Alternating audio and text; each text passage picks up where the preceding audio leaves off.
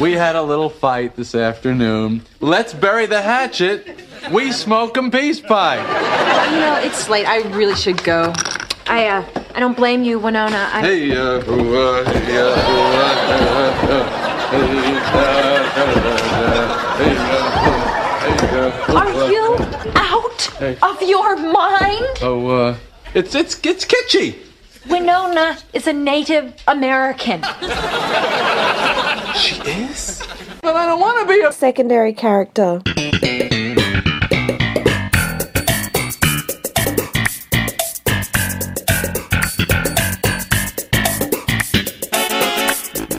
Ivan, you look scrumptious. Oh, thank you, Mr. Stephen TV Guide Man. hey, Stephen, look what I bought. Censored. I can't do that these days. Yeah, it's a bit no. politically incorrect. No, no, it's 2018. There's no room for that. No. But there is lots of room for. But I don't want to be a secondary character. There sure is a whole cigar store worth. My name's Ivan. I'm Steven. and uh, this week, yes, we are talking about that controversial, well, that I guess now controversial episode. Um, I'm sure it would have been controversial at the time to Oh, someone. At the time, yes, s- season five, episode ten of Seinfeld, Cigar Store Indian. And if you are a new listener, every week, s- my buddy Stephen and I we talk about the secondary characters from the greatest show of all time, Seinfeld, and uh, each week we do get a different episode, and it's in non-sequential order, so it can be any episode from any series or any season, I should say. That's right. Really mixes it up a little bit, doesn't it? Yeah, no, it keeps it interesting. It does, yes, yes. If you want to get in touch with us, you can. You can email us at bidwabasc, B-I-D-W-B-A-S-C, podcast at gmail.com.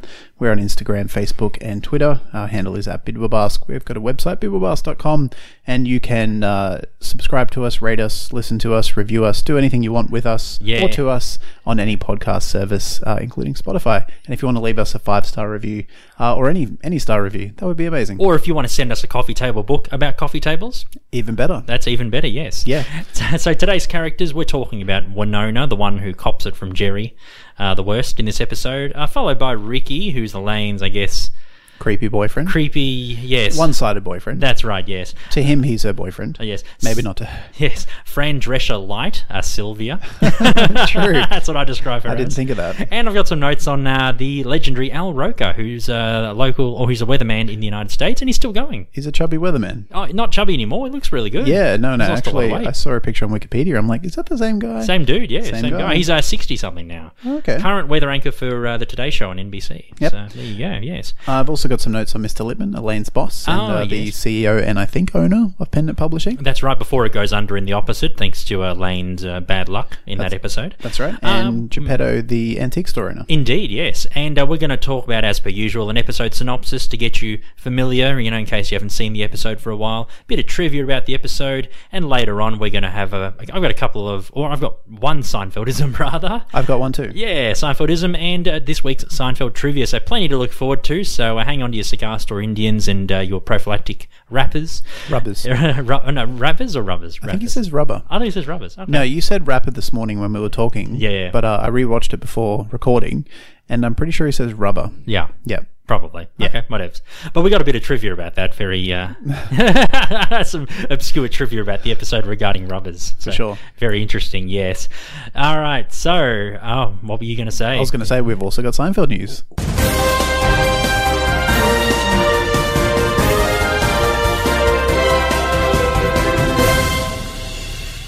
Okay, to kick off this week's Seinfeld news, uh, three pieces, all related to Jerry Seinfeld, the man of the hour. Oh, indeed, yes. Nothing to do with JLT. No, it's Probably the okay. Uh, first week in a long time. That's okay. Yeah, she deserves a week off. Yeah.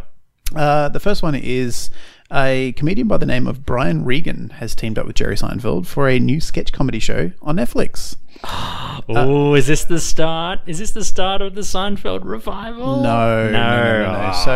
So Jerry doesn't appear. Yeah. Uh, the show is called uh, Stand Up and Away, um, and uh, it debuts on Christmas Eve uh, next month.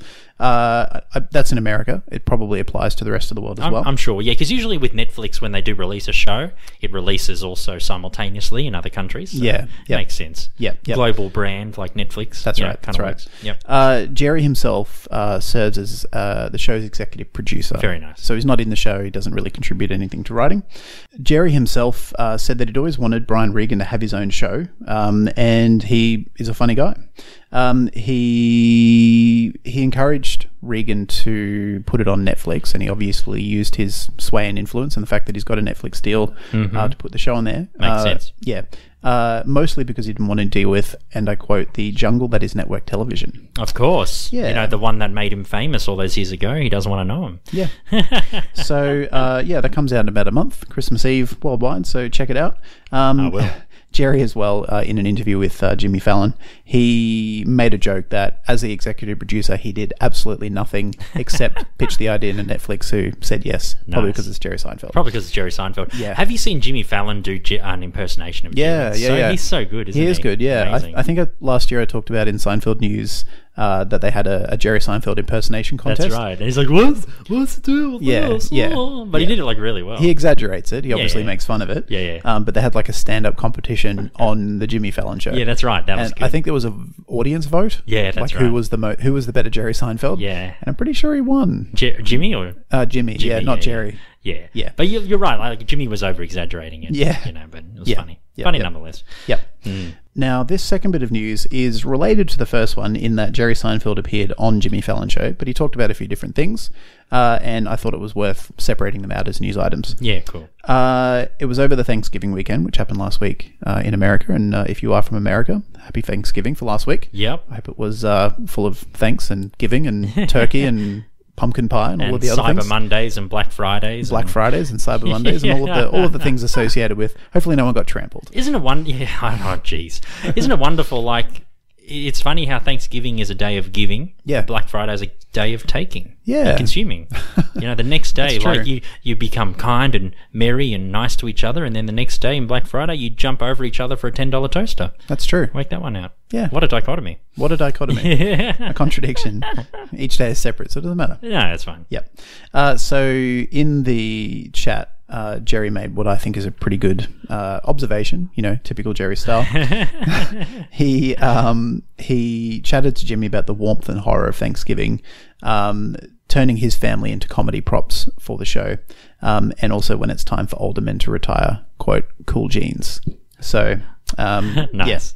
Nice. The third and final bit of news is about a television writer by the name of Greg Garcia. Uh, he's created a series called The Guest Book, uh, and recently he appeared on the Turn It On podcast and he recounted a funny little Seinfeld story. Oh, tell us. Tell us. So he was a massive fan of Seinfeld in the 90s, as a lot of writers probably were. Yes. And it was always his aim in, in, in life to, to meet Jerry at some point. So as a kid, uh, Garcia said he grew up uh, sneaking peeks at the Tonight Show late at night. Mm-hmm. You know, his parents had probably gone to bed and he sneaked downstairs and watched the show. What a naughty rider. What a naughty writer. Uh, and he'd always hoped to catch Seinfeld because he, he must have seen him perform some stand up or, you know, when he was, uh, uh, you know, peaking with Seinfeld in the 90s. He was always hoping to catch him on the show. And he eventually did. Um, and he always wanted to tell him basically what a hero he was um, to him and how he inspired him to be a writer. And he said eventually he did meet him, um, and uh, it, it didn't go very well. Oh, no. Yeah, so So, what was the story? what happened? yeah, so when Garcia recently found himself backstage after a Seinfeld show, uh, which is when he first met him, um, he said he couldn't wait to tell the comedian how he influenced Gar- uh, Garcia's own career. Yeah, as I right. said, um, and he said he had the story in his head down to a tight two minutes, so he'd rehearsed it over and over and over and over again. He probably knew it verbatim, scripted, just autopilot, just bleh, Blur- straight out. Mm-hmm. Straight out. Uh, he wanted to tell him the story um, about, again, how he inspired him and uh, what he meant to him.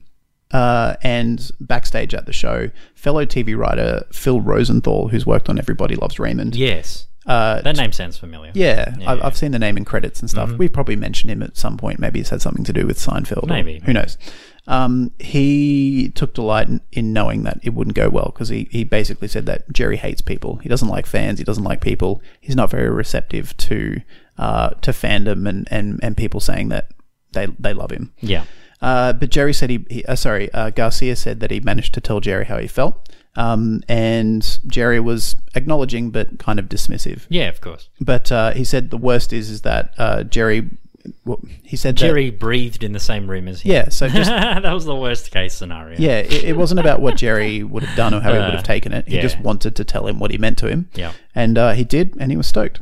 Sick. Um, yeah. He what did he say? He said, uh, "I I either wanted it to be awkward or for him to say, let's go have dinner afterwards. Anything between that is boring. It worked out all right." So Very good. There you go. That's all the Seinfeld news for the week. Very good, Steve. Thank you very much, mate. And uh, when we come back, we are going to talk about the Cigar Store Indian today. So you, I'm sure a lot of you out there have uh, your opinions on the episode. You know, you probably some of you probably think, "Hey, this is a funny episode. Who cares about political correctness?" Or some of you might say, "Hey, you know, it's a relic of the '90s. You know, th- those were the days. You know, it's a bygone era." It's a product of its time. Or some of you might say, "I'm triggered. Me." You know what I mean? So Who knows? or anything in between. Uh, when we come back, uh, we're going to talk about the Cigar Store Indian and the secondary characters. Hello, folks. Matt McCoy here, aka Lloyd Braun from Seinfeld. And I'm telling you right now, I do not want to be a secondary character. Guess what, folks? We're now on Patreon. Yes, we are. That's right. So for one dollar a month, you get early access to new Bidwabask episodes, which is really exciting, and uh, you also get the occasional thank you for supporting two Seinfeld fans from down under. That's right. If you want a, uh, a shout out on the podcast uh, and in our episode notes uh, for $1 a month plus the early access, uh, that's what you get. That's right, for $2 a month, you get all that, plus you get access to Season 10. It's our new Patreon exclusive podcast where we uh, hypothesize the hypothetical Season 10 of Seinfeld and we come up with episodes and plots and new and old secondary characters. That's right. We have already released uh, the prologue, which is the pre season, I guess you could say, uh, which details the 20 years between 1998 when they went to prison and uh, 2018 uh, and, and the lives and what's happened in that 20 year gap for the Core 4, as well as a couple of other characters. Yep. And uh, the first episode of season 10, uh, which will be released soon on Patreon, uh, will start from 2018, where they are now, and uh, for the next sort of 20 odd episodes, like a normal season of Seinfeld. And that's right. And we do have more tiers as well. So go to patreon.com forward slash bidwabask, B I D W B A S C, for more information and to uh, subscribe and support us. So, yeah, Stephen, today we're talking about from season 5, episode 10, The Cigar Store Indian. And uh, an episode which I had some mixed feelings about. Um, I'm, how did you feel about it? Um, I mean, aside from the issues of racial insensitivity Mm. that have drawn criticism um, and controversy, especially in the last year or two, um, I liked the episode. I thought it was funny. Yeah. Um, if you take those bits out, I think it's a strong episode. Yeah, yeah, I really love the George subplot. Yeah. I think it's it's a fine performance by Estelle Harris. Yeah. um, you know, I uh, can't. I can't, I can't sleep in that Yeah, bed. it's one of her best. Yeah, it's one of her best performances. I think it was such a dynamite performance from Estelle For sure. So good, and Yeah. and you know, excellent uh, props to Jerry Stiller as well. Oh, he was awesome. You're grounded. You're grounded. You can't ground me. you live in my house. You respect the rules. You're grounded. Where's my TV guide? And yeah, no, it was really, really good performances all around. Great performances by Julia as usual. Um, you know, Yep. and then the rest of the crowd. Kramer's awesome in it. Kramer's really good. Everyone's up really again. good. But yeah, I mean, like the humor, I found a lot of laughs in the episode. Yeah. And, you know, Jerry, you know, he just keeps putting his foot in it with Winona. Yeah. Um, you know, like. I don't know. I have like some things. Like I found it funny when he's trying to say like reservation or scalper. You know, those Yeah. bits are funny. Yep. But like when he's rocking the cigar store Indian back and forth with the, oh, oh, It's a bit I'm like, cringy. "Ah, that's Makes you feel a much." bit uncomfortable, It does feel a yeah. bit uncomfortable. There were some bits which I found really uncomfortable, and I can understand that in 2018 it's probably not an Yeah. episode that would fly on network television. you Yeah. know, obviously Yeah. due to the insensitivities, but you know, I, I, I, I thought it was a solid episode. for sure. Yeah, yeah. No, I, I again, aside from the the the controversial parts, which make up you know a couple of percent of the episode's Mm-hmm. yeah. runtime. Yeah. um, yeah, the episode's great. The jokes are good. The characters are good. As you said, amazing performances, especially from uh, George's parents. Yeah, of course. Um, yeah, a strong episode all round. Yeah, Yeah. indeed. So, I mean, yeah, if you remove those parts and it was reshown in 2018, no issues at all. Yeah, yeah, of course. Yep. But then it wouldn't be called the Scar Store Indian. That's It'd be true. called Yep. the prophylactic rubber. Maybe that's a that's a that's a, a fine substitution. or maybe that's a season 10 episode. Oh, Ooh, dun, the dun, prophylactic dun. rubber. More info later. uh, so, episode synopsis for The Cigar Store Indian. First aired in the US December 9th. Nearly a year, uh, nearly uh, almost to the year, in 1993. So, nearly 25 years ago. Almost 25 years ago, yes. Directed by Tom Sharonas, written by Tom Gamble, Max, and Max Prose. After visiting the Costanzas, Elaine must take the subway home since Jerry is helping George with a coffee table stain. She takes a TV guide with Al Roker on the cover as reading material. Elaine and Kramer are separated on the subway when Kramer stops to get a gyro at Greensboro Pla- Plaza. Elaine forgets the TV guide on her seat and it is obtained by an amorous TV enthusiast named Ricky, played by Sam Lloyd, who cuts it up to make a bouquet for her. Jerry presents Elaine with Cigar Store Indian as a peace offering for making her take the subway, in large part to show off her generous side to Elaine's friend Winona, played by Kimberly Norris. Winona becomes offended and walks out, after which an irate Elaine informs Jerry that she is Native American. She is? Jerry apologizes to Winona and smooths things over enough to get a date. He asks a postman, played by Benjamin W.S. Lum, for directions to the nearest Chinese restaurant. The postman attributes Jerry's asking to the fact that he's Chinese, and Winona walks out, again convinced of his racial insensitivity. Uh, But, you know, it's pretty unlucky for Jerry. I mean, you know, Yeah. the postman's there and he thinks, I can't ask a Chinese guy, you know, a Chinese person where a Chinese restaurant is. If someone asked me where Israel is, I wouldn't fly off the handle. I guess he's got a point. Yeah. People are becoming too sensitive these days. Is that like a sign of, you know, like with political correctness in the modern era? Do you reckon Jerry was kind of making like a like a prediction? You know, he's like Yeah, people are maybe. too sensitive these days. You know, is that kind of like the s- the like the wisps of? I don't think political he was correctness? intentionally making a prediction. No. I I think it's a case of you know like how the Simpsons predicted Trump. They didn't predict No, it. they it was just a didn't. coincidence. Yeah. Um, I guess it's like that where, uh, you know, he makes a comment about people becoming too sensitive, and these days a lot of people think that a lot of people are too sensitive. So That's right. Yeah, I think it's just a coincidence rather than a prediction. I think he was just making a point generally Hmm. that sometimes people are oversensitive about things.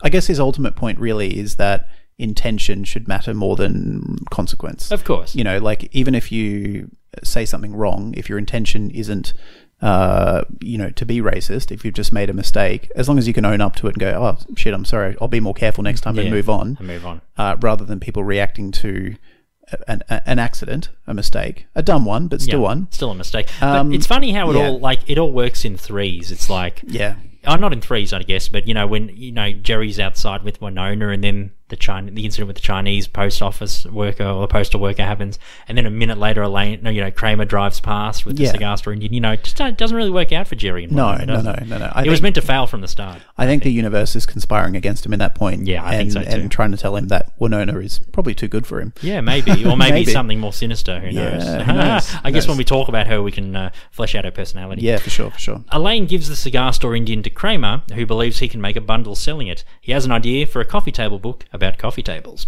and asks her to mention it to Mr. Lippman, but Elaine says it's a dumb idea. George meets a woman named Sylvia, played by Carissa Channing, at a furniture refinishing store and takes her to his parents' home where they have sex. His parents discover his prophylactic wrapper in their bed and the absence of Frank's TV guide and ground him. You're grounded, despite George being in his mid 30s. Jerry again smooths things over with Nanon- Winona. Gee, she's a very um, forgiving person, isn't she? She is. Goodness gracious. But is so afraid of appearing insensitive again that he even avoids referring to their restaurant arrangements as reservations. Winona lets him have her copy of the TV guide to give to Frank. Elaine takes it to the Costanza's house, where the TV enthusiast from the subway tracked her by reading the postal address. Frank is dissatisfied with the TV guide since the cover was stained by tzatziki sauce from the gyro Elaine was Got eating. stains all over it. Yeah, it's got stains all over it, and yells at her. Ricky I'll comes to her. talk to her any way I want. yes. Ricky comes to her defense and inadvertently knocks the refinished coffee table over. Winona insists on having the TV guide back. When Jerry says it's too late, she accuses him of trying to call her an Indian giver. I'm sorry, I'm not familiar with that term. Not a familiar term. Great defense. And breaks up with him. While trying to sell the cig- cigar store Indian to a cigar dealer, Kramer meets Lipman, who offers to buy it for $500. Giddy up. Which might help me bring it to my office. It's next door. Pendant Pen Publishing. Giddy up again. Giddy up again. yes. Pendant Publishing. Giddy up Mm, again. Giddy up again. Yes. Kramer helps Lippman carry the Indian to his office, where Kramer pitches his coffee table book. Lippman's intrigued and reprimands Elaine for not coming up with such ideas. What the hell do you do around here all day anyway? I know, right, Elaine? I, uh, uh, uh, yeah, just lost Elaine. for words. Yeah, the cops it. Uh, Estelle takes the coffee table to the same furniture store George took it to. She runs into the woman George had sex with and reveals the truth about him. Elaine and Jerry take the subway to Queens to give Frank the Roker TV guide, which they had to order from the TV guide. They're separated when Jerry runs to get a gyro, and Al Roker himself gets on the train and becomes interested in Elaine. Interesting. Interesting. Oh, he's not. Interesting. and he does like his uh, wink. The same, the same expression The same pose on- as, on the TV as guide. on the TV yeah. guide is like. Yeah, that's right. I love how Elaine looks at like. Same dude. Uh, uh, the only other secondary in this episode is uh, Geppetto, the antique store owner. He's played by Ralph. Man- uh, excuse me, Ralph Manza. That's what I was trying to say. That's right. Do you have uh, some episode trivia? Oh, I sure do. You know, in the original script, Stephen, I did mention before the break that there was a bit of trivia about the rubber Yep. uh, in the episode. Um, Estelle was actually meant to find a used condom, but that was deemed too gross. Yeah, it is a bit gross. You know, you, it's grabbing your son's, you know, cum stained, you know, condom and sh- you know, shoving it in the camera. You know, it's not probably not the best thing, is it? Yeah, they wouldn't have been able to show that. I mean, Definitely. You made a good point this morning when we had coffee that um you said that you know they can't say the word masturbation. Yeah. How are they going to have like a used condom on camera? yeah, You I know? mean that's far more risque. yeah, indeed. Um, yeah, showing semen that's basically porn. yeah, pretty much. Yeah, Yes. I mean, it would have been interesting if they did think that they could have gotten away with it. It would have been interesting how they would have implied that it was a used condom. Yeah. but had it off screen. It would have been like euphemized. yeah, Somehow. Yeah. But but because it's a visual joke, how do you how do you how do you do a visual joke when the the visual prop is off screen? of It would- course. I mean, it just wouldn't have worked. yeah, it wouldn't have worked. So But the I- rap is even funnier. yeah, You know. yeah, Yeah. yeah. The the I think it's less is more. You know, Yeah, because yeah, that's it. makes you think what happened to the condom. Yeah. Exactly. You know what I mean? It's sort of it, it lets you imagine the situation a bit more. That's it's Not right, as, yes. It's not as blunt. no. Yeah. Of course. Uh, some trivia I have. Um, the original draft of the episode was called The Moosehead. Oh right. Yeah, so in this version of the episode, Jerry buys Elaine a moosehead instead of uh, the, st- uh, the the the Indian, titular c- yeah. cigar store Indian. Yeah.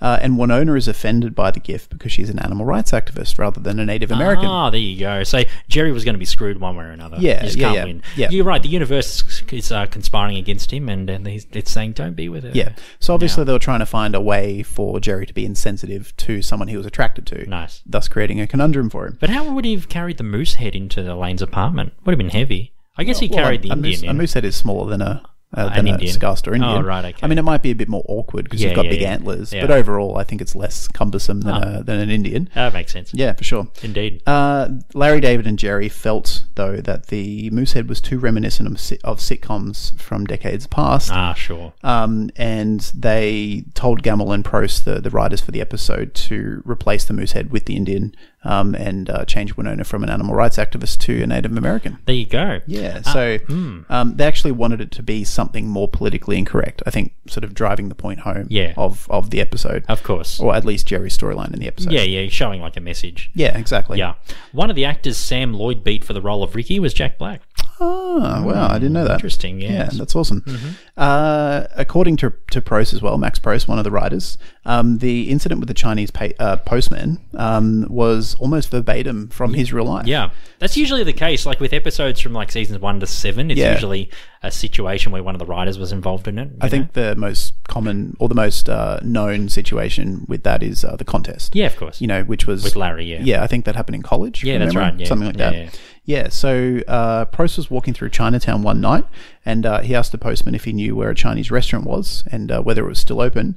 And uh, the postman started screaming at him, thinking that that he uh, assumed he knew where it was because of his ethnicity, His- not yeah, because yeah. of the fact that he's a postman. yeah, of course. Um, yeah. So perfect incident to write into an episode. nice. yeah. and it works out too because it like fucks Jerry. Oh, for you sure. know, like in that scene, Jerry's trying to atone. Yeah, and he, ca- just can't. He can't. yeah, he can't backtrack. He can't. No. Um, and also, uh, you're probably wondering what's that tune that Ricky's humming when he's making the uh, TV Guide bouquet? That's the I Love Lucy theme song. Six hours of Lucy. Yeah. I love Lucy. Everybody loves Lucy. Lucy Show. The Lucy Show.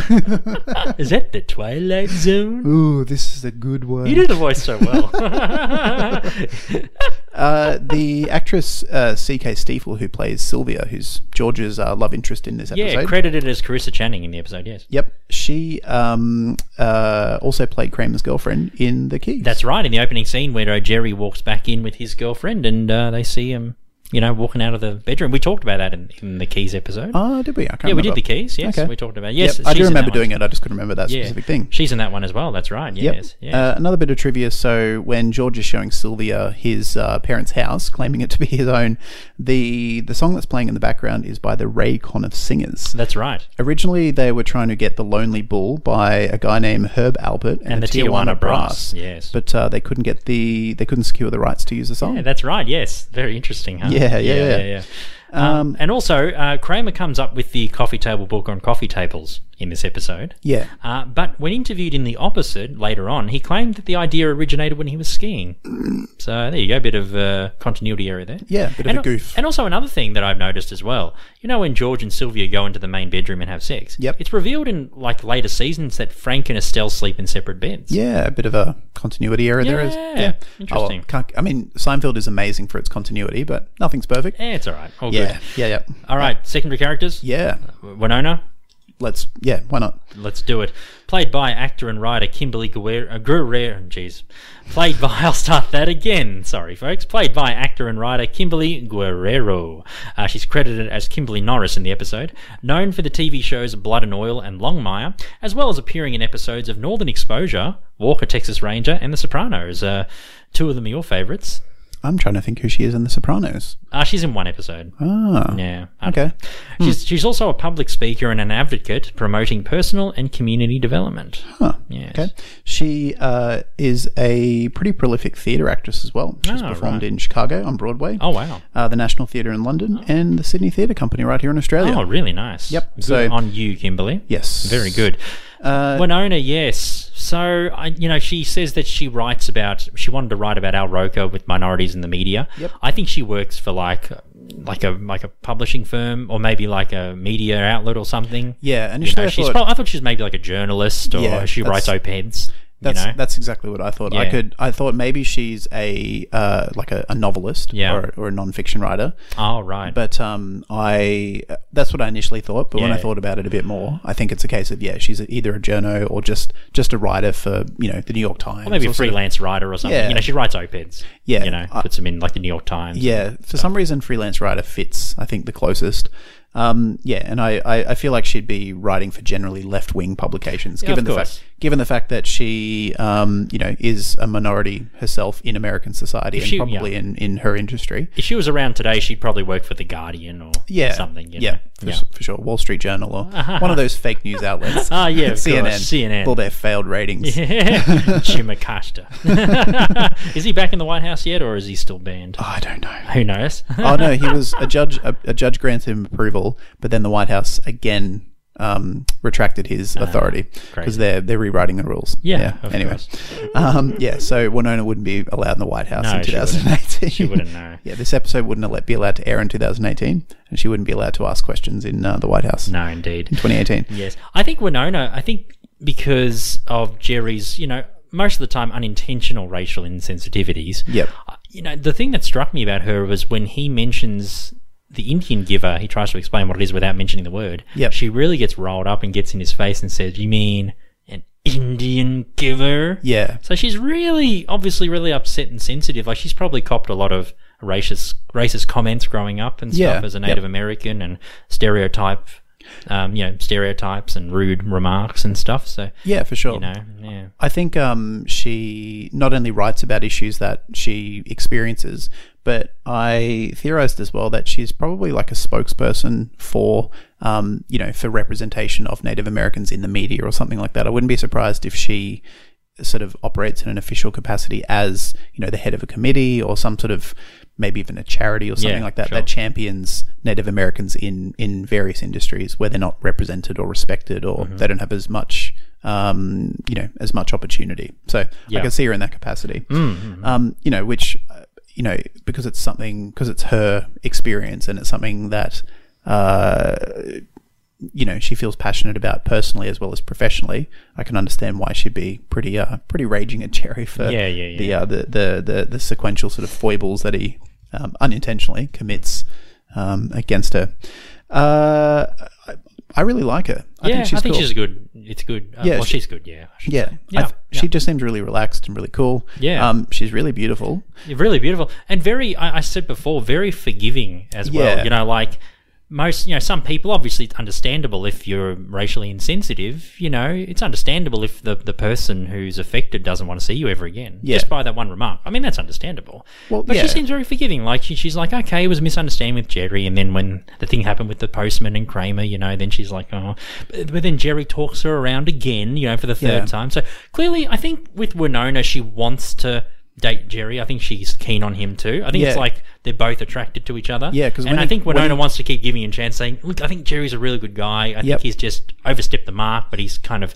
He's forgiven, you know. He's kind of felt bad for doing it. So look, I'll I'll give him one more go. Yep. And then the Indian giver thing kind of Well, I sets mean, her that's up. sort of the third or fourth. Uh, you know, again, he puts his foot in it. I don't think it's intentional. He's not a racist person. Yeah. But I think it's just too much. I in, think- in yeah. such a quick succession, she's like, "No, this is just too much." No, and I think she was really attracted to Jerry. And I think the point was, I think at the point where the Indian giver comment came up, I think from there she thought to herself, "Nah, Mm. Yep. I'm done with him. This is it. Yeah. I've given him so many chances. I like him, but no." yeah, I think as Because you see her like get rolled up and in, her, in his face. Yep. Yeah, and I think then she that- that's also when she gets a changes, bit yeah. angry as well because him trying to not be insensitive is almost patronizing. Yeah. And it's and it's sort of trying too hard. It seems insincere. when Yeah, you- that's Like right. I don't think she would actually be if he said, you know, because she goes, "Oh, how did we get into the restaurant?" He said, I made a reservation. "Yeah, Okay, I don't cool. think I don't think you know I don't think anyone who is of any minority group would be offended if you used uh, what you know could potentially be an offensive word in a different context. exactly. And and even like the scalper, like where'd you get him? I got him from a scalper. Yeah. Okay. Yeah. Cool. Yeah.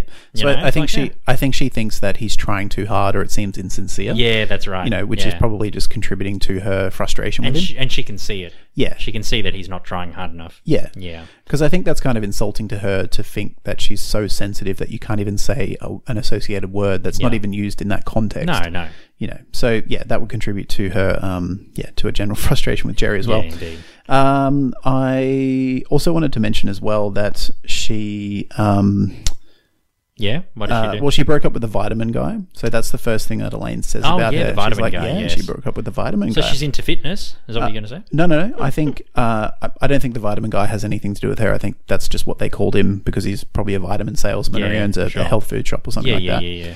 Um, I think he broke up. With, I think she broke up with him because of maybe him being racially insensitive Again, As well. yeah. So she she's trying to find someone who's not racially insensitive, and Yeah. then she just Whether it's can't seem to- accidental or intentional, but she Yeah. just can't seem to. because you know, like in in the old days with like cartoons and even like the Peter Pan animated film, you know, the stereotypes of Native Americans, you know, they're really Yeah. you watch them and you're like, oh my god, Yeah. you know what I mean? It's like so I can see like her frustration growing up, watching like wh- I guess white people's interpretations of Native Americans, you Yeah. know, and she's like, geez, she's just grown tired of it. I don't and- blame her. And and uh, you know, as well as experiencing sort of deeper, more spiritual displacement, you know, of, of lands and her history and her tribe's people, because she's a Navajo. Yeah, Um, uh, you know that that sort of on a personal, spiritual level, but probably just seeing misrepresentations and bad representations in the media, Yeah. which we're assuming she works in. So it's sort of, it, I guess it would be, uh, you know, she would see it on all fronts, you know, in her personal life and professional life. Yeah. And I guess she's just got a really, really short fuse about it. So if someone oversteps the mark, even if she likes him, uh, like She'll call Jerry, him out for it. she'll just be like, "No, we just don't have time. See you later." exactly. Yeah. I wanted to ask you as well. Um, do you think that she knows Elaine from college? Because Elaine's, you know, she we assume that she's she went to college and maybe studied writing or something like that. Yeah, well, you know, she works yeah, in yeah. publishing. Yeah, yeah, and yeah. she wants to be a writer. They probably met in uni or yeah, college. Yeah, and they're yeah. about the same age, and they seem like old friends as well. do, yeah. They don't seem like they're new friends. That's right. Um, and I thought it was interesting as well that she's never mentioned, or I mean, you know, so most of the secondary characters are just episodic. They appear in an episode, serve their purpose, and they're gone. But uh, you know, she could have been a, a semi-consistent secondary character. Um, Especially in Elaine's storyline, Yeah. or maybe even branching into Jerry's once in a while. for sure, you know what for I mean? sure, for sure. I think that maybe she, you know, because she obviously doesn't like Kramer because of what he yells out of the cab. Yeah, that's right. And uh, I think that just charac- helps her characterize Jerry as someone who she doesn't want to be around. Maybe, and you know, she cuts him out eventually. Maybe she does the same to Elaine. She's like, "Well, if you're Jerry's mate, and I've cut Jerry out, by Yeah. extension, you're cut too." You're cut too. Yeah, You know, even and though that's- they've been friends for a long time. Yeah, she's just like, "No, That's I don't." why we never see her again. yeah, yeah, that's Makes what I thought sense. about that. Yeah, definitely. Yep. Yeah, good point. Do you have anything else about uh, Winona? No, I liked her character. I thought she was pretty good. Yeah, no, she's cool. she's Very really well, cool. Well acted. Yep. Uh, Yeah, cool. All right, Ricky, yeah, let's talk about Ricky. played by Sam Lloyd, known for, known for appearing in Scrubs. Uh, he played the character Ted in 95 episodes of the show, and he's also appeared in the films Galaxy Quest and Flubber, a couple of childhood favourites of mine. Yeah. Uh, his character also appeared in The Pie in the final scene, where it's revealed that it was he who created the Elaine mannequin. I call it Elaine. Call it the Elaine yes. highlighter. Highlighter? He carries a highlighter around. He does, yes. So he can mark off the shows on the TV. guide. Yeah. Clearly a massive TV enthusiast. Obviously, um, I think he's just a pop culture nerd because if you when you see him cutting up the uh, TV guide into the bouquet and he's humming the "I Love Lucy" tune, that's right. Uh, if you take a look at his apartment or room, Mm-hmm. he's got uh, a lot of gaming equipment there. There's a joystick on, the, Oh, on the yeah, bench. yeah. Not like an Atari or something. Yeah, I think it's yeah. like an Atari or something like Yeah, that. yeah. Um, and there's also a bunch of CDs and posters and Yeah. um, what look to be movie posters. They're kind of blurred in the background, Yeah, so you can't sure, really sure, make out what they sure. are. So I think it's just a massive, awkward pop culture nerd. pop culture nerd. And, you know, if he was around, you know, when the internet's around, he'd be probably writing blogs or. He'd probably have a know. pop culture podcast. He probably would, yeah. Super nerdy pop culture My podcast. name's Ricky and I love Elaine. yeah, yeah, yeah. know. Ah. Probably have a tribute podcast for it. hey, bro. hey, we want a trippy podcast for JLD. So That's true. he could do one for Elaine. That's right. He can jump on ours. nice. Ricky, Steven, and Ivan. Perfect. For sure. For sure. Yeah, yeah. No, he's a he's a big nerd, um, introverted, Socially awkward. um, and we find out in the pie that he designs mannequins. yes. So that's his day job. that's his day job. You know, he's so he's clearly a creative fellow, Yep. and even creating the bouquet from uh, Frank's Rip TV guide that's very creative. Yeah. So he's got a very creative mind. yeah, for sure. He's got Yeah. some skills. Mm, he does. I think he spends little to no time with humans, women No, especially. Very little, yes. And I think a lot of his ideas of what it, you know, what are social norms come from TV. I don't think it comes from, you know, you sort of learn how to be a social person unless you're introverted or awkward as you grow up. You know, you interact with people and you kind of learn how to be a person in the world. But he's learnt it all from TV. Yeah, I Yeah. think, you know, which is a representation of reality. It is not reality. No, that's right. So I think he bases his social interactions and how to be a person off uh, TV movies, things that he loves, the pop Yeah. culture that he loves. yeah, I think so too. Because he doesn't have any experience with real people. No, y- yeah, clearly an introvert. Um, yeah. Yep. I would go so far as to say he is quite deluded. I mean, he Deluded how? Well, he. I mean, he, he he thinks that him and Elaine are together. Elaine's giving him no. Oh, right. Okay. You know what I mean? Like Yeah, he turns yeah, up yeah, and yeah. then he acts as if they're together. He's like, "Come on, Elaine, let's go," and Yeah. she's giving him no indication Yeah, at yeah, all. yeah, nothing, nothing, nothing, not a not a speck of No interest hint, or no anything at all. hint, Nothing. at all. Yeah. So I think he's quite delusional and I would say possessive. Um, Very possessive. you know, yeah. and just very controlling and a bit of a creep. Do you think he wants to be loved? Yeah, I think he's harmless. I don't think he's like a dangerous creep. I don't think he would, y- you know, like harm anyone physically or emotionally or anything like that. He's just very, uh, I guess, disconnected from reality Yeah. and can't read social cues at all. I think he believes, you know, he watches a lot of TV shows and movies where people meet on the train Yep. or the subway and they fall in love. Yeah. He probably thinks that that's real life. Yeah. And maybe he feels like, quote unquote, in love with Elaine, but he's not.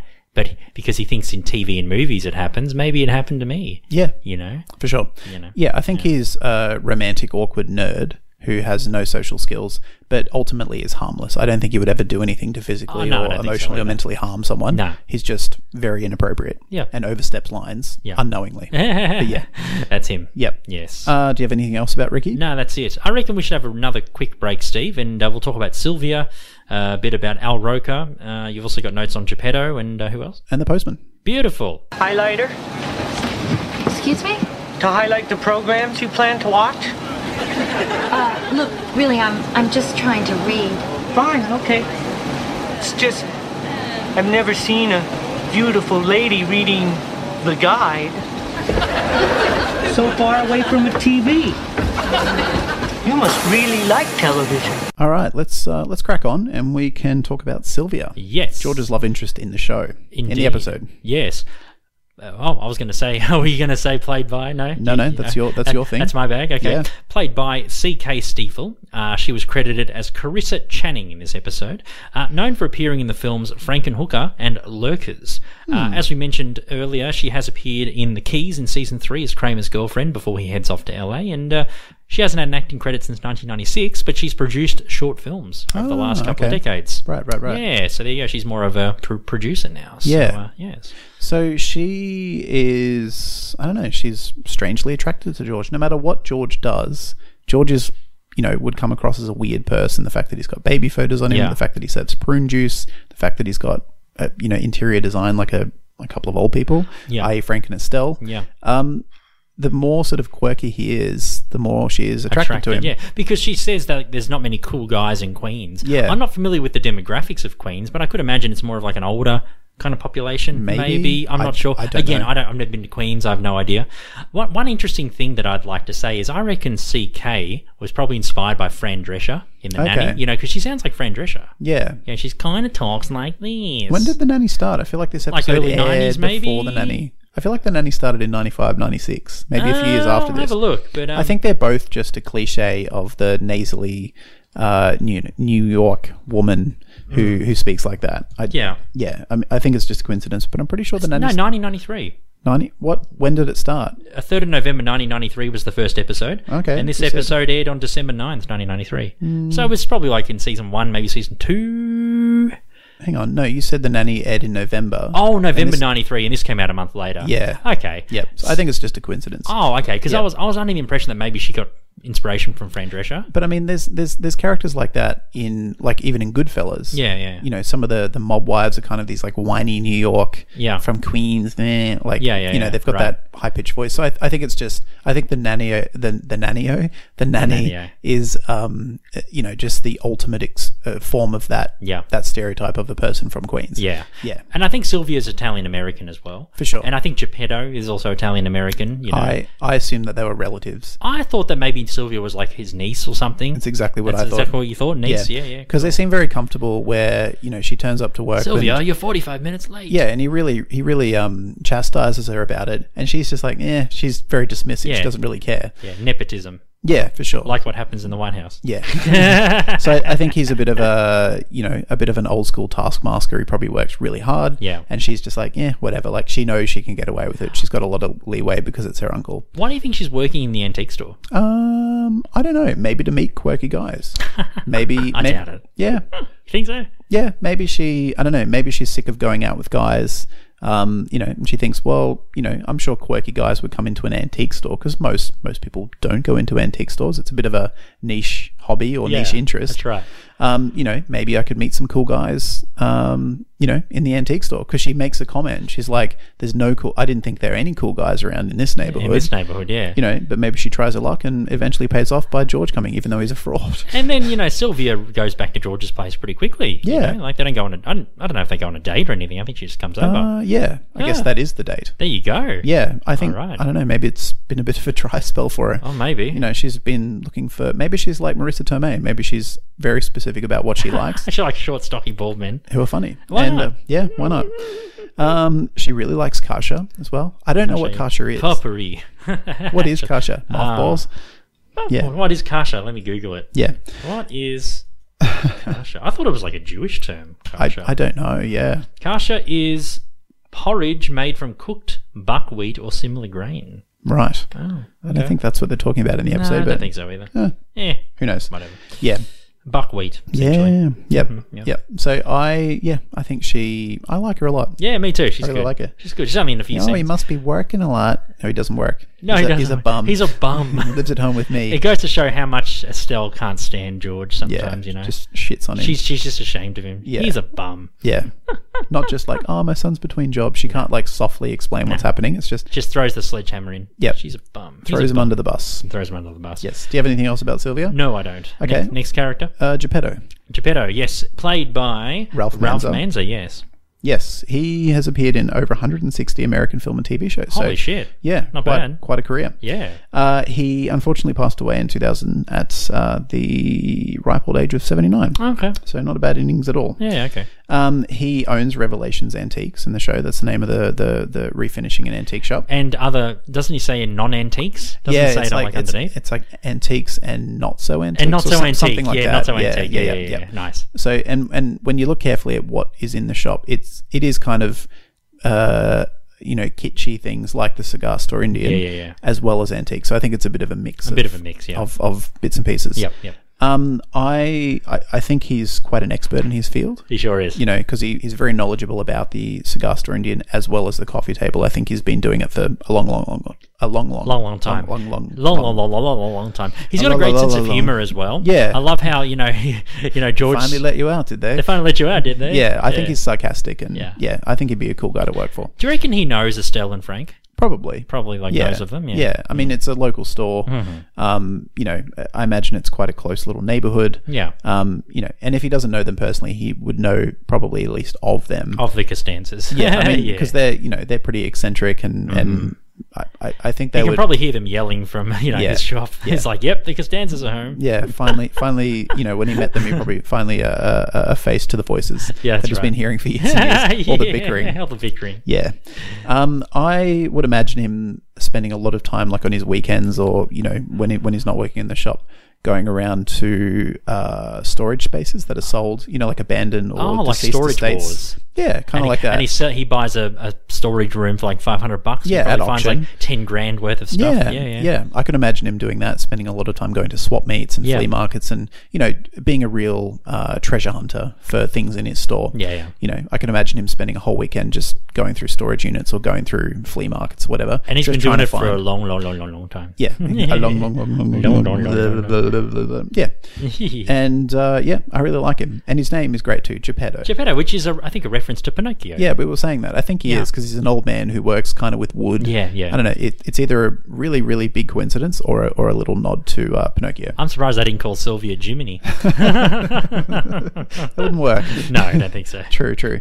Uh, do you have anything else about Geppetto? Uh, no, not Geppetto. Let's go to Al Roker. Yep. Shall we? The one and the only Al Roker. Albert Lincoln Roker Jr. What a great name, I know, right? Albert Lincoln Roker. It's an awesome name. Awesome name. Played by himself, he is a weather forecaster, journalist, TV personality, actor, and author, and he is the current weather anchor for NBC's Today Show. Yep. And he appears occasionally as a co anchor on NBC Nightly News. Interesting fact about him, Steve, he currently holds the Guinness World Record for the longest uninterrupted live weather report, clocking in at 34 hours straight. Holy shit! What was he covering? The, the weather live. No, but like, was it a was it a storm or like some eh, like extraordinary event? I don't know the details, but apparently he was uninterrupted and it went, yeah, it went on air for Wow. 34 hours straight. It was a world record attempt. He beat a, a Norwegian uh, news channel, Huh. which held the record. I think their record was like 20 something hours. You'd want it to be an interesting day weather-wise. Imagine if it was just like a clear sunny day with no wind. You'd just be like, still sunny. I'm sure there's probably Yep. snippets of it on YouTube. Yeah, Maybe we can probably. have a look and, Yeah. and see. Yep. Um, he's also played himself in other shows, uh, including News Radio, Will and Grace, Mad About You, and 30 Rock.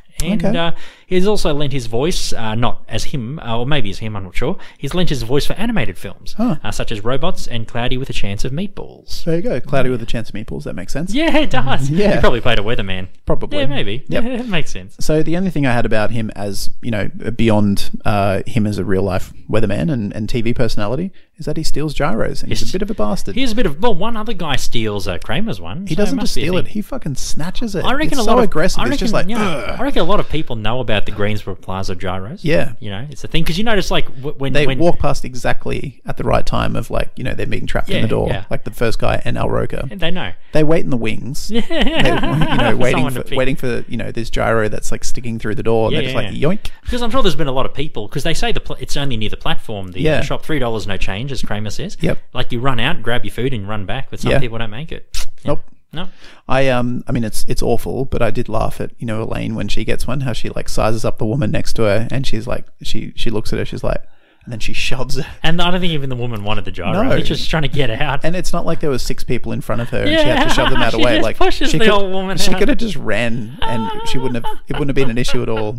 But um, but I love how people are at the door. Yeah. and then they're like Kramer tries to run for it, and Jerry tries to run for it. So Yeah, no, it is they're, good. they're all in it for one thing. gyro. Gyro. Have you ever had a gyro? Yeah, really nice. Okay, are they kind of like kebabs? Yeah, they're a bit like kebabs. They've got like they can have lamb or Okay. chicken typically. Are they, Uh, they're a Middle Eastern food, aren't they? no, it's Greek. Oh, Gyro, okay. gyros, gyros. Oh, oh, is that the it's same? pronounced gyros, Oh, but it's gyro. It must be the American term. right. Oh, But gyros, yeah, it's basically like okay, I've had it's basically gyros. like lamb, chicken, uh, like in like a wrap. Yep, Like with a- salad and Yeah, salad tzatziki and stuff. tzatziki. Yeah. yeah, Oh, that's right. okay, there you Yes, go. That's what it is. Cool, cool. Three dollars, not bad. Pretty good. for a gyro, for sure. not bad, not bad. Yep. Uh, do you have anything else about anyone else? No, that's it. Uh, That's all my secondary characters. Actually, I've got some notes about the postman, Oh, you do about the postman? Yes, he was played by Benjamin Lum. Lum? Benjamin Lum or Benjamin W. S. Lum. In this Okay. one, yes. Yep. He was born in Hawaii, uh, and Aloha. yes, so he was known for roles in Another Forty Eight Hours, The Wizard of Speed and Time, uh, Star Trek: The Next Generation, and uh, a whole bunch more. Ah. And uh, him as well, unfortunately, passed uh, in two thousand and two. Oh, that's So, at the very young age of forty nine. ah. Too So- Ah. soon. Too soon. R.I.P. Ralph Manza, aka Geppetto, Yeah. and uh, Benjamin Lum, the postman. Yes, indeed. Yeah, so, So he, you so it was funny because he kind of reminded me before he's revealed who he is. it Reminded me of Newman. okay, You know, because he had like the same kind of build as Newman. and he's a postal worker. yeah, yeah, yeah. I thought maybe I thought it was going to be like Newman. Okay, You know, like you know, if you've watched the Cigar Store Indian for the first time, Yep. you probably think, "Is that Newman? You know, Yeah. like a large guy behind the thing." yeah. I- I- Actually, I can imagine a situation if they didn't do the, the, the Chinese postman thing and then the And it's interaction. Newman. I could imagine Newman Hello, Newman. and Yeah. and him saying something to you know to, make Winona. Jerry look bad in yeah, front of Winona. that's like, right. Yes, you know, or he's him- racist. He Yeah. doesn't like Native Americans. Yeah, so even if even if the even if it wasn't the the, the Chinese postman, yeah, yeah. it would have worked with Newman. I It think would've worked, I think, just too. just to fuck Jerry shit No, up. it just like literally like before he was revealed to be you know Yeah. Benjamin, Yep. the postman. It was like I thought it was Newman for a second. yeah, I Oh, yeah. didn't even put that together, Yeah, but there that you makes go. perfect sense. There you go. Yeah, he probably knows Newman. Yeah, yeah. Yeah, they're probably Well, they both work for the USPS. Yeah, that's true. yeah. yeah. Uh, I I wanted to ask you. Um, I think we've talked about this, but do you think that his reaction was warranted, given that? I, I mean, I understand that you would, re- if if you were on the receiving end of being asked where a Chinese restaurant was. I can understand a misassumption, perfectly acceptable. We all do that from time to time, but. He just seems to jump down Jerry's throat without giving him a chance at all to explain himself. But Jerry's modus operandi is because, like, the postal worker is a postman and he knows the Yeah. area. Like, Jerry isn't saying, oh, because he's Chinese, you know, a Chinese restaurant. yeah, You know what I mean? Yeah, no, that's what I'm saying. Do you think that his reaction was over the top or unwarranted? He probably either was the subject of, like, you know, like a racist comment maybe before, maybe on the day someone said, hey, you're Chinaman or something, you know what I mean? Yeah. Like maybe something really insensitive. So maybe he, or maybe he's used to, you know, because back, back like in the 80s and 90s, there's a lot of anti Asian sentiment. That's true. You know, so maybe he, um, He's you know- been the recipient of a lot of it. he's been the recipient of a lot of it. So maybe he had like a really bad day. Someone said a racist remark to him, and Yep. Mm. or maybe he gets racist remarks. Like you know, he delivers someone's mail. Say, oh, thanks, Chinaman. You know what I Yep. mean? Like maybe he cops it a Yep. lot on on his work shift, and then one day, you know, he's had a really shitty day. He's on his last post box or something, and then Jerry says it. And any other day, you know, he'd say, oh, look, it's over there, but.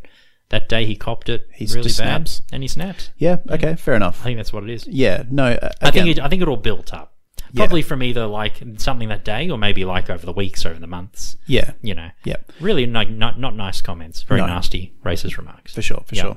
Yeah, and I mean, I. But in that moment, I do feel sorry for Jerry because he's like, no, no, I was just trying He's to. got good intentions. yeah, yeah, and yeah. and he makes a, an honest mistake. and this was pre Google, so you couldn't just No. turn on location services and Google it. you know. Exactly. couldn't be done. Um, you know, and I also feel sorry for him because it makes him look extra bad in front of Winona. does, in front of when he's Winona. just like, like nothing's going right. yeah, and it shows to Winona as well. Like he, she thinks in that after that happens. He's not just racist to Native Americans; he's racist to all Mm, other races. You know, Actually, one point I did want to make about Winona, I was going to say it when we were talking about her up the top, was that I think she's the sort of person, you know, she's obviously very sensitive about these issues, being a Native American and uh, seeing it a lot in the media and her personal life and, you know, sort of her history and her tribe's history and all of that sort of stuff. I think she's the sort of person who reacts with passion, but then sits with something over time and then thinks about it a bit more logically and calmly and replays the situation in her head and goes, oh, hang on, and sort of you know sees it for what it is. So you know th- she reacts angrily to Jerry. She's very upset at the sort of three or four mistakes he makes, except at the end. But then her forgiveness comes from reflection and going, well, hang on, what was his intention? Exactly. And his intention wasn't bad. And then that's why she would have given him another chance. Yeah, yeah. Um, but you know, after the fourth time in what two dates? that was it. Yeah, she was just like, nah, No, thi- this, isn't gonna too work. too frequent. yeah, too frequent. Yeah. Do you have anything else about any of the other secondaries? No, that's it for me. Uh, okay. Well, that is the Cigar Store Indian in terms of secondary characters. Indeed. Uh, where does this episode sit in your general episode list? Well, we have 65 episodes that we've covered as Mm-hmm. of today. Uh, for me, number 38. Okay. Um, oh, sorry, no, 39 rather. 39. Yeah, just behind the Cheever letters and after the Kiss Hello, which Okay. is the number 40. Yeah, I mean, for me, a lot of good laughs in this one, but I found, you know, watching it in 2018, I, I was a bit. I cringed a little bit with some of the uh, some of Jerry's Native American kind of you know things that he said. Yep. Uh, you know the things about Native Americans. I kind of I don't think it would really fly in 2018. They kind of rubbed me the wrong way a little bit. Yep. Like, don't call me a snowflake because I'm not a liberal snowflake. Yep. For those out there who might think that. But no, I just, yeah, I, I, Yeah, I look, I, like I said, it's a funny episode, but I think I, I bring it down a few points, probably because of that. Fair enough. Yeah. Yeah. I'm And not I mean, saying like ban the episode. Like to me, I feel like it's a relic of its time. Yeah. Like in the like, especially like with the recent argument about Apu. Yeah. From The Simpsons, you know, like you know Hank Azaria did the voice, and you know back then, you know with Apu, and he does the voice, but he doesn't mean to be racist, but Yeah. then other people interpret it. You know, it's just like a product of its time. You know, Yeah. it was the '90s. I think the you thing know. with the poo though is a bit more complicated because it's a white guy doing a stereotype. Yeah. And at that point, you know, non or Caucasian people either, um, uh, you know, appearing as, you know, some sort of minority or, co- Yeah. or person of color or a voice was sort of an issue anyway. So, Yeah, yeah, yeah. but I know what you mean. It's sort of, it's of its time and you can't apply the, the social norms and morals and expectations Yeah. retroactively and go, it's wrong. Yeah. It's you know, it's it's yeah, it's cringy. It wouldn't it wouldn't fly now, or at No. least that part of the episode wouldn't fly now. I wouldn't. Um, and yeah, it's yeah, and it, I think it's handled okay. Okay, yeah. Yeah. Overall, a funny episode, but I bring it down a few notches because of that. Yeah, fair enough. It, Yeah. If if it wasn't as much, it'd probably be in my top thirty, like Yep. maybe just, but mm, nah, thirty nine. Yep. Okay. Cool. Uh, it sits at number forty-five for me. Okay. And basically the same argument. What you were saying, yeah. Yeah. I, I think I said at the start, uh, take out the, the, the, the Jerry and the, the scenes that are considered insensitive and, uh, you know, that wouldn't fly now. And I think it's still a strong episode. Um, but yeah, it's just, it's brought down by, you can't help but view it through the lens of 2018 because it is 2018. of course. And all of these sort of issues are being discussed every day. It's sort of unavoidable. So you can't help but watch it through that lens. Yeah. Um, yeah. So, but uh, yeah, not a bad episode. Just weighed down by some of its uh, redundancies. Yeah, but I would watch it again. Like if it's on TV or something, yeah, I'd sit down and watch For it. sure. I mean, was Kramer's awesome in it. George's parents. Yep. Uh, Estelle, Elaine's good like in I it. mentioned, Estelle was fantastic in this episode. I think one of her best. Yep, So, for you know, sure. one of her best since the contest. Yeah. I think that's her best one. But you know, like sh- that's a really good one of hers too. Definitely. So it works Uh, out. Do any of the characters appear in your top 10 or 20? Unfortunately, no. I would have wanted to put Winona in my top twenty, but uh, she just misses out. Just misses out. How about you? Geppetto? no. I, I do like him, but uh, no. He's not curmudgeonly enough. Not curmudgeon, no. He, No, no. he won't beat Clumpus and uh, and Alton. Not No, at all. Not, this at all. time. or I'm the record store owner or any of them. Or I'm Joe the fruit shop owner. None of them. No, he's not. no curmudgeon old dudes. No, no. He's not grumpy enough. Sid Fields is my curmudgeon old dude. Yeah. He's my boy. Yeah, it's Sid true. from the He's, old he's man. a titular old man. He sure is. Uh, Seinfeld Seinfeldia. trivia. Oh, Seinfeldia, yes. So today's um, Seinfeld trivia fact uh, Larry David popped into the apartment across the hall that belonged to his neighbour Kenny Kramer, unannounced as usual. But this time he had an unusual request. He wanted to write a character based on Kramer into his pilot script with Jerry.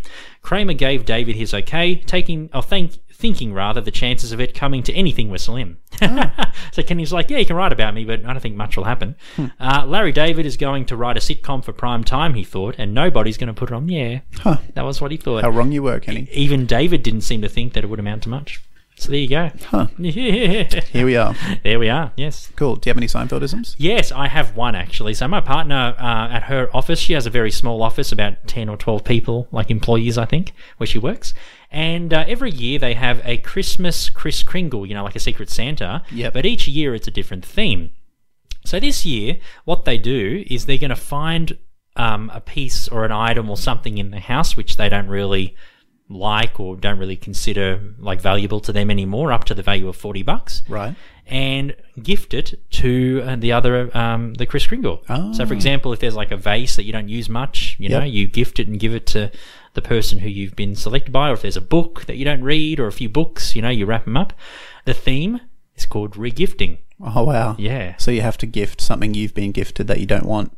Well, no, no, not necessarily gift. I mean, it could be anything like in your house. Okay. But up to the value of 40 bucks. Right. Something which you don't really consider valuable to you anymore, but, someone isn't- else might. Isn't the theme of regifting implying that Imply- what you gave yes. the other person was a gift? But the given to you? Seinfeldism is more like the name. Yeah. It's the regifting. Like Yeah. that's the theme. Yeah. Yeah, I know the concept's a bit different to like regifting in in the label maker. Yep. But I just love the fact that she goes, "Oh, guess what the name of the theme is? Regifting. Regifting." Yeah, that I is was like good. that, that, that- That's really like more the Seinfeldism Sure. of it. Yeah, Yes. just, just the name of it. the name. Yeah. No, you should sure. be, yeah, yeah. So that's good. Yep. No, you don't send unwanted gifts. It's Yeah. just more like, "Hey, this thing's been in my house for ages. I don't use it much anymore, but I think that this person will like it." Yep. Yeah. Nice. That's a, Regift. that's a good one. Yeah. I like that. How about you? Uh, yeah. So on the weekend, my partner and I went. Uh, we are looking at buying some new or buying a car. Yeah, so you gone to uh, the dealership. We did. we went to a dealership here in Melbourne, and uh, we did a mechanical check and a once over, and we naturally took it for a test drive. and you ran the gas down to empty. well, the gas was already on empty. Oh, it was. and and uh, I made a comment. I'm like, oh, we better not go too far. And um, the, the the the salesperson we were talking to was like, I don't know how much fuel's in there. Um, if it's really if it's really low, um, let me know, and I'll give you ten or twenty bucks cash from the petty cash, and you can Oh, fill it up. Fantastic. Um, and I s- and I looked, and it was just on empty, and I thought, well, you can get about fifty k's. so you kept drive. Yeah. So, and he's like, oh, if you could bring it back within 15 minutes, that'd be good. No problem, mate.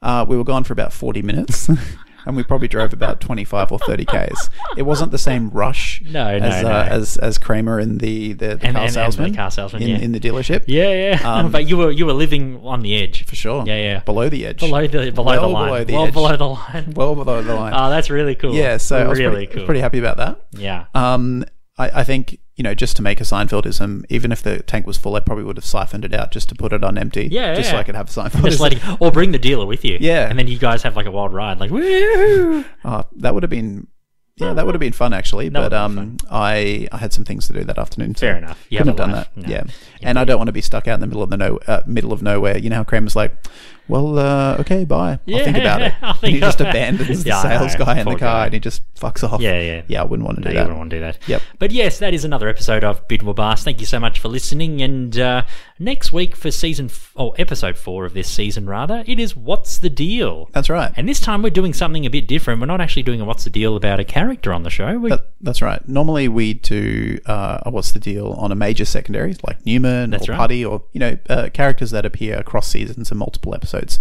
Um, but we realize that we've been chugging through the uh, the, the major secondaries pretty quickly. Yeah, we- we so have. sort of to space them out a bit, we thought we'd do a cast member. that's right. And we're going to talk about Larry David. Yes, well, Larry. not technically a cast member, but someone. Oh, he was in a few episodes. That's we, true. We can talk about the episodes that he appeared in, you know, either by voice or uh, you know on screen, and uh, yeah, a bit about Larry David, his career, you know, with Curb Your Enthusiasm, and you know his film Sour Grapes that he uh, he produced after Seinfeld, after leaving, and uh, his Saturday Night Live days. Basically, all of it's going to be there. We'll talk about him and uh, his appearances on Seinfeld. Yep, an hour of Larry. Oh no, now Larry, can't wait. Nice. Yes, if you want to follow us on social media, you can find us on Facebook, Twitter, and Instagram at BIDWBASC. Uh, we also have a website, bidwabast.com, and uh, Stephen, what's our email address, man? Uh, it is Bibblebask, B-I-D-W-B-A-S-C E podcast at gmail.com. And we are on Patreon as well if you want to check out all the tiers and uh, support us that way as well. Indeed, patreon.com forward slash bidwabask. And we also have a Patreon exclusive podcast that we're doing. It's called Season 10. So each week, Stephen and I, we literally write an episode of a hypothetical Season 10 of Seinfeld set in the modern era, 20 years after the events of the finale. So, uh, uh, episode one dropped last week, and uh, we're going to drop episode two this week on Patreon. So you got to be uh, two dollar a month or more subscriber to uh, listen to it. But it's a it's a cracker, and it's been really fun writing the episodes. yeah, really challenging, but uh, yeah, love it so far. Indeed. And uh, we can't wait to see what uh, where it takes us. Yes, So indeed. neither of us are writers, so um, yeah, if you've got any feedback or any ideas, shoot them our way. Indeed. My name's Ivan, I'm Stephen. and we'll see you next week with Larry David. Floor seats.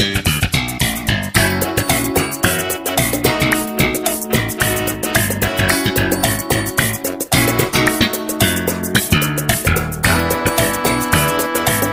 did you get these?